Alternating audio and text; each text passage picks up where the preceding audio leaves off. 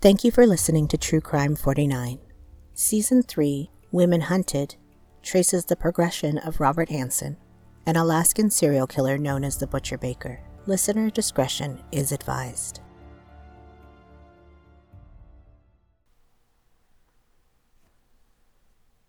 In one of the boxes in the case file lockup, there is a small undyed buff envelope.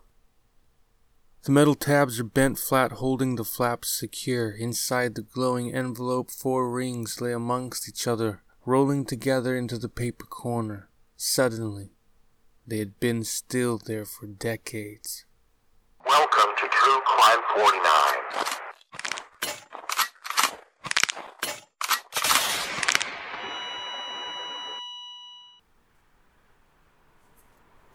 When the girl with the Sagittarius ring on bent closer to the window, she was half lit. And she used to say this one thing when a guy would pull up and say, Are you looking for a date or some shit? It was pretty sharp and down deep. It let them know, she once said, that you're a thinker.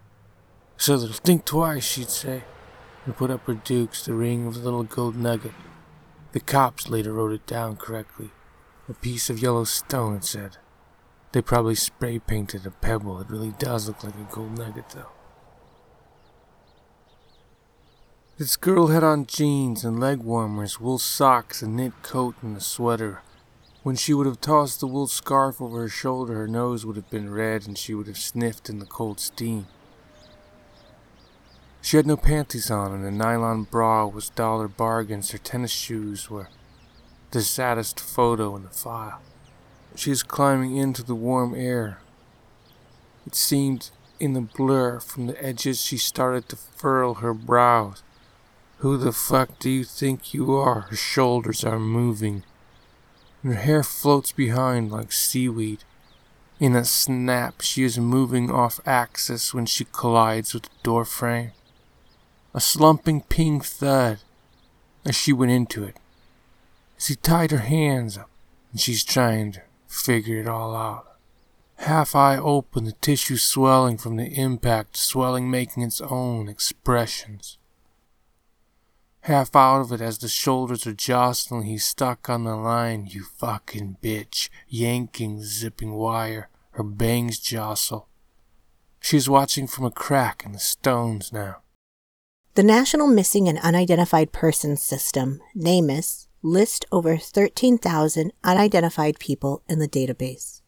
When a person goes missing, it is often those who see the victim every day, family, coworkers, and friends, who make the missing person report. The choices that lead you to working in a corner in Anchorage, Alaska are the same choices that alienate family and friends and expose you to a variety of bad endings. As we come to a close on our segment in victimology, we present two women whose bodies were found, yet their identities remain a mystery. Their missing report, if it was ever filed, has yet to be correlated to these Jane Does. In the oldest text of the Bible, it describes the rocks and the trees crying out, and that they would clap their hands. It says, It started low across the landscape. Nothing had changed out there for years. And it grew suddenly like a heartbeat, and the ground and the stones were thumping in unison. And soon the tree arms were waving back and forth, indeed clapping at times.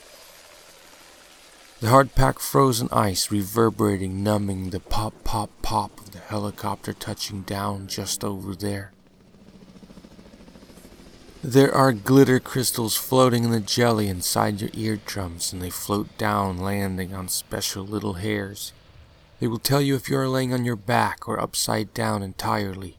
The state trooper's crystals are floating in jelly as the helicopter is descending down on a steep curve. Sitting by the door, shackled onto the seat frame in handcuffs of all things, is the guy with the horn rimmed glasses. They are dropping.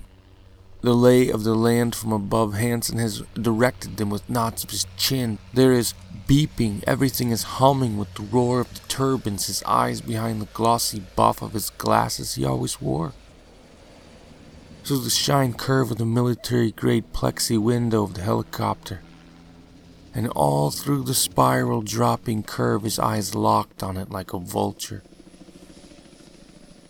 Down softly to such a lonely and desolate damp scratch of earth. The figure part bound is leaping from the helicopter and dashing across the ground and awkwardly sticks a plastic steel evidence flag in the snow. As he makes his way back to the helicopter, the leaping animal was in another world now. It appeared part of him clicking through thoughts like a flip book, pouring of images, his eyes become checkered and distant, and the other part being sedated by the fullness of the experience. Returning, his eyes were drooping on the edges, there's a foul sliding grin, he's shuffling into the taxi.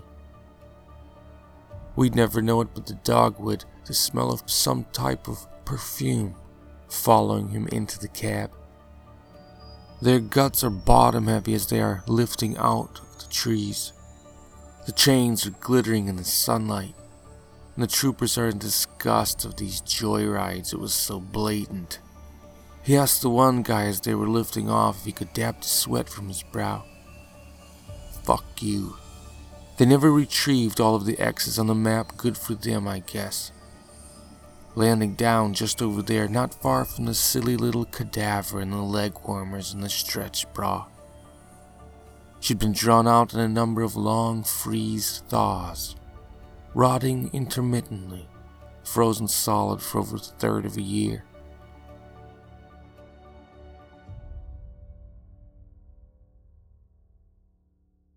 The majority of the X's on the killer's map were not found, except for the ones he led the investigators to himself. Horseshoe Lake is past the Parks Highway off KGB Knik Goose Bay Road, toward Point Mackenzie and within driving distance of Anchorage. The X on the map is several miles away from Horseshoe Lake, where the troopers found a girl between the ages of 17 and 21 with brown hair. Her body was in a state of decay, but still revealed four gunshots and four knife wounds in her back. The killer recalled she was one of three bodies he did not bother to bury. She was estimated to be between 5'2 and 5'6. They would refer to Jane Doe number 3 as Horseshoe Harriet. Thirty years later, the National Center for Missing and Exploited Children funded the exhumation of Harriet in efforts to identify her through a recreation sculpture and perhaps match her to a missing child case. However, unlike the Tollund man whose body was preserved for centuries, Harriet did not have enough facial structure to attempt a recreation. Horseshoe Harriet's DNA was able to be extracted, and several women were ruled out. Her identity is still unknown. When he rolled up to the curb stop, she was wearing matching leg warmers and a scarf. Some of these long gals are out here in the wind, still talking shit. She must be just dabbling. In a game of numbers, some girls will try it out a few times, maybe two or three guys, and that's it. You basically got to have a good girl while she was on loan to the way that it is for a month or two. She would have called them later the darkest times of her life. Those ones are the keepers. The mist spray of Lowell Falls feels haunted. Could be the echo shock of a heart crying out to Michael. He was so far away, it is still swinging in the vacuum. The girl who loved horses. The thought of those hours melting away, he'd lost track in it. Reliving her eyes. She was in terror. The pounding of the wave surf drowning it all out to wind drift. He wanted to let her scream, see her, give it her all. These girls were all good girls dabbling in the wind, maybe, rattling in the current she got in the truck, it says that she was a risk taker. Her friend had told her how easy it was. The older men on the street had made it perfectly clear they all wanted to fuck her. So, what about a decent guy? He's going crazy and he'll give you the equivalent in today's money of $247. The K in Kool stamped into the aluminum foil wrapper, untouched and still crisp. The organics of the small cardboard box they came in, and the rolling papers and the sliced tobacco mostly have washed away slowly now. Coming down to rest upon the stack of condoms, they were still squeaky clean in there. Her comb and some makeup half hidden as she and her clothes melted into the elements. The absence of any missing persons report echoes across the world, her body laying retrieved from all of those terrible nights.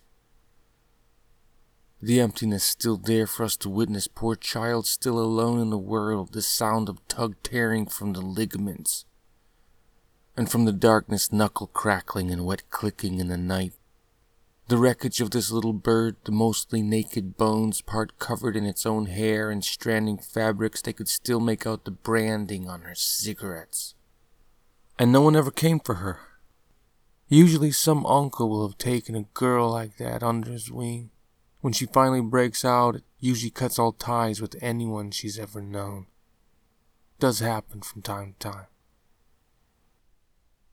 Eklutna means objects river in Athabascan, as two mountains hold back the glacier and the river from the majestic lake. In the 1920s, a rudimentary road was put in for horses to use while damming Eklutna Lake for hydroelectricity.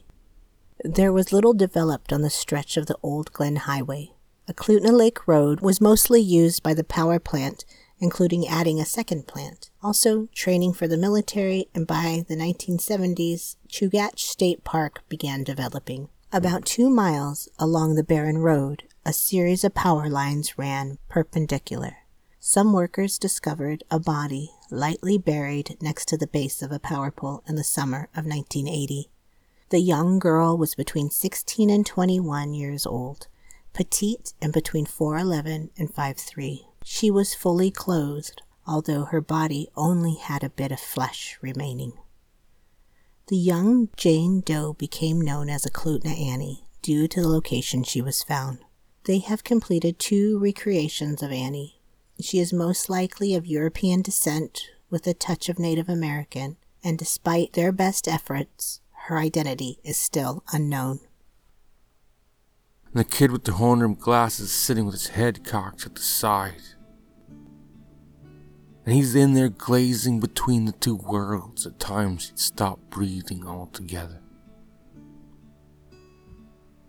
He was losing control when the truck got stuck, and the needle on the gauge said that it was starting to overheat. He had her in the truck already, all the way out here, leaving the gravel road even farther into the slick covered earth, a half inch of mud on top of everything frozen. He says he looked around and told the girl to Maybe get out and give it a little push, and let's go back home. She had these boots on, and he saw her pushing, lit up red from the tail light. The torque breaks the black rubber free in the slick mud, smearing zzz into it. He looks back in the tail light, there is no one. The moments from just before still echoing. The suspicions of these conclusions that he's been coming to lately. Unsure of everything for a moment, realizing that after all of this, and the girl runs from somewhere behind the truck, out from along the side in the thicker bushes, and then after a few strides, she does a little leap, skip thing, hops steps down to the ruts of the road that he's stuck in. And she isn't running back to the gravel road. She's running in the direction the truck was pointed. He was very clear on that in the tapes later. She was free of any bindings or threats. And when he asked her to get out and push, he says that he told her after they get the truck unstuck that, let's just go back. I'm gonna let you go and tired of this whole thing. He insisted upon those statements. Her boots went up to the knee, they were vinyl and they had high heels on. They wrapped up over the jeans as one leg was driving the other one back, waiting there strong for her hip bone up there. Under those jeans, it is swinging back again. The ball hitch of the leg bone wrapped in a group of muscles they chose to call the maximus. and the big bone begins to rotate, and the leg explodes in motion. Her arms were undisciplined as she was running away towards nothingness but dampness and bare trees. Her hips pounding back and forth, she was terrified. Cramming the shifter into park, he had bugged out eyes as he was turning it off and yanking the keys out. The pounding of her heart and her boots pumping against the earth, she probably couldn't hear him slam the truck door. And run after her, he says he was approaching her from behind. She had on a leather coat that went all the way to her hip line, and her hair was swishing as she ran. His fingertips outstretched inches, the hair was swishing side to side, and in strides his fingers snatched into the soft hair. And he yanked back hard, and she came around frantically tugging something out of a purse she had hidden under the coat this whole time. And it had a black handle, the white looking steel blade said buck on it, and it was large and heavy. And it is clearing the sheath of the leather, the bristling edge coming out like a vampire. Through the trees, she is screaming, Don't kill me, don't kill me. He says he told her plainly, I'm not going to. She remembers the way it felt when he had casually said in the stress of the truck tires, I'm going to let you go. As he had said it, the floor and the walls in her flashed in fragments of terrible clips of film tattered edges, circuits, fully overloaded. And she wouldn't stop screaming, looking up, Please don't kill me, the racing tears. She was drunk in adrenaline. He pulled her head to the side, her neck and her spine bent. She must follow. Just over enough, and they collapsed together, her on the bottom, her face pointing down. He can feel her like a small rodeo animal as he twisted the knife handle. It came loose as her wrist spun. And the puppet strings of her own fingers ran to the end. And as it rotated more, it opened her hand for her. And the knife he has now, and it goes up. Her neck is trying to look back, shaking electrocution of flapping arms and squealing voice breaking to a hoarse, raspy, screaming out begging. All of the things to plead for flooding her mindscape as the knife blade plunges down into her back. The corner of her eyes had been tugged back from her scalp when he plunged the long blade in and she was shocked, and the fear as it became real. But it didn't really hurt yet, as her body jostled with the second one. They were more of a slapping hack with the blade's edge described later on the forum as non lethal. Her eyes were confused that the cold of the ground was the same as it always had been, but this time it was the last one wet spots cold creeping on her thighs, above her boots, and below her coat. The road sign was larger, and the lights shone across it. Out of the black, the words she tried to remember from the truck said Eklutna. The last few months had been a blur, and there was this kitten that she'd found in the laundry room, and she'd been waiting by the door every time she came home. Its little call from Mama was a scratch whisper. And the blood splurted out of her lips as she coughed. And once she gritted her teeth and shook her jaw as the hiss bubbled from in between her ribs. She was gasping, and her eyes glassed over some memory. It must have been the chest of her daydreams in there. And there were ones that she really thought, and she swore she was going to be there as her lips trembled to say something. The makeup glossy red cough splatter. It was just a scratch whisper. And she was trying, interrupted, body pulsing, thud squish, another and another. The total being four strikes of the blade. She is gone now. The handle was still charged in her warmth. Imagine your homelands, ages of your grandparents, their sweat and their bones still in there. And you being in exile somehow in the only world you've ever known. And you long for it. There she is. She looks just like the shape of girl that everyone wants. And as he slowed down to the curb edge and she moved her neck and her jawline, it seemed her cheekbones glanced in the light. Her lips, coming by in the sun, they seemed to eclipse as they crossed. Seeing his in his mind for hours lavishing across the coal flames in his eyes. He never said a word about this one He'd gone on and on about some of them. The one girl, Eklutna Annie. They even did a forensic sculpture of layers of clay shaped like muscle. But was she Eskimo or was Chin? Because there is a metric difference. When it was complete, the thing sat there on the table like it was an animatronic. The thing is, the people who relay the rotten tissues upon the sullen skull, the type of artist that can set the keel of the face, two each starting between the eyes and running down the cheek to the back of the jaw. It's not the same person who chooses the exact latitude, longitude of the gestures and the plastic eyeballs they gave the poor girl. Her lips pursed more like an eager puppet fetching laundry and cookies. It makes you think twice.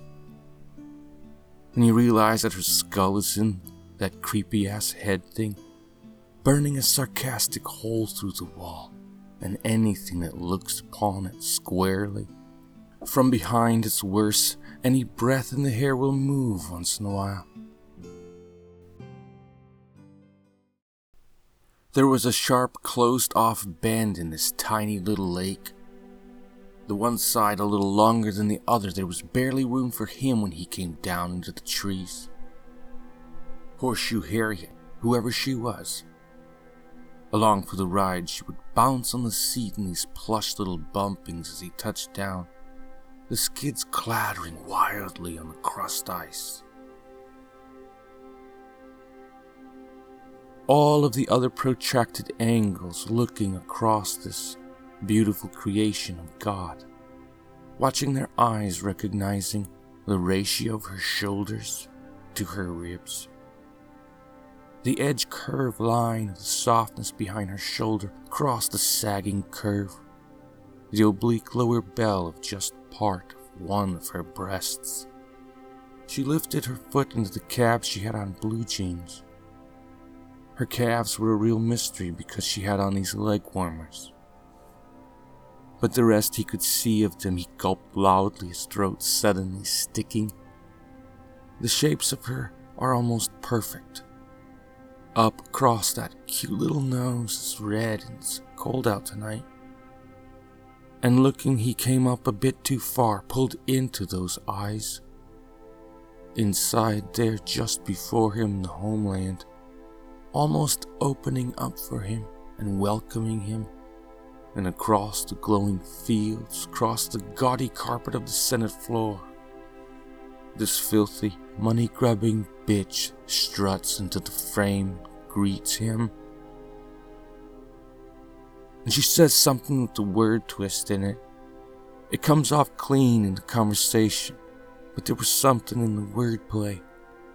He heard none of it the bumps of the highway, she would bounce on the seat in these plush little bumpings.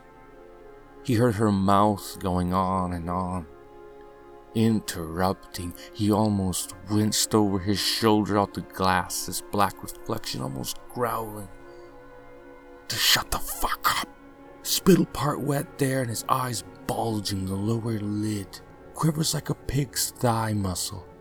A minute after the slaughter, he has to meter it in, in shallow breaths. The bride's hand she still commanded, lifting both in a question. the box and the lighter, there was a cigarette already hanging from her lips, her gesture saying, Do you mind if I smoke?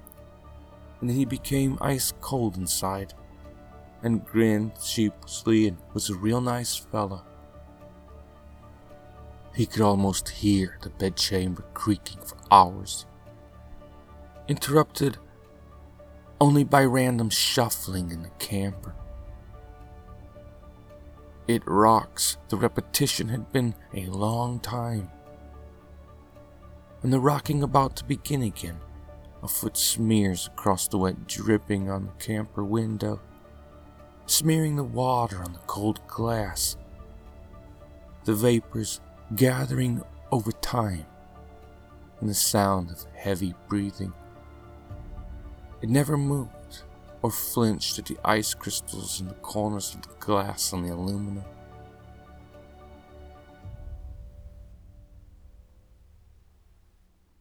From the women we've learned about in this and the previous four episodes, we know that the women are selected. Either he watches them in the strip club or sees them on the street.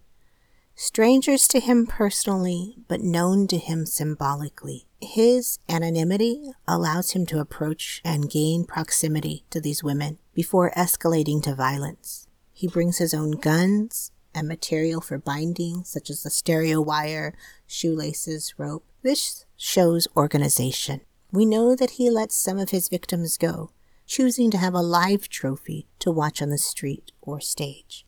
The first young women he chose weren't working girls, with one exception, but even she was let go after her assault with a wish we met under different circumstances. He shows a need for dominance and power while also choosing women he feels superior to, such as sex workers. The bodies were primarily concealed and the murder weapons not found. This shows an evolving organized killer, a mission oriented, power control rapist and killer. It was weird because she saw him change after that. She knew she was becoming worried, using her thumb to roll the ring around her finger, concern making itself evident. The golden Sagittarius passing by again. When he stabbed her the three times, they were non lethal. Scarlet, sloppy trout fillet hanging back off of her forearm, the noise the skin made as the knife came ripping and stopped. The flood of the pounding life, she blew blood vessels in her complexion, the noise she made as the knife went up. It was upon number four that the examiner later gauging the vampire grooves on each dry rib bone. The blade had zippered down between them, grinding a tiny V slit in the calcium, plunging deep into pristine, gentle lungs, and her charging, collapsing heart. And she was wild in there at the last. And then, finally, shut the fuck up.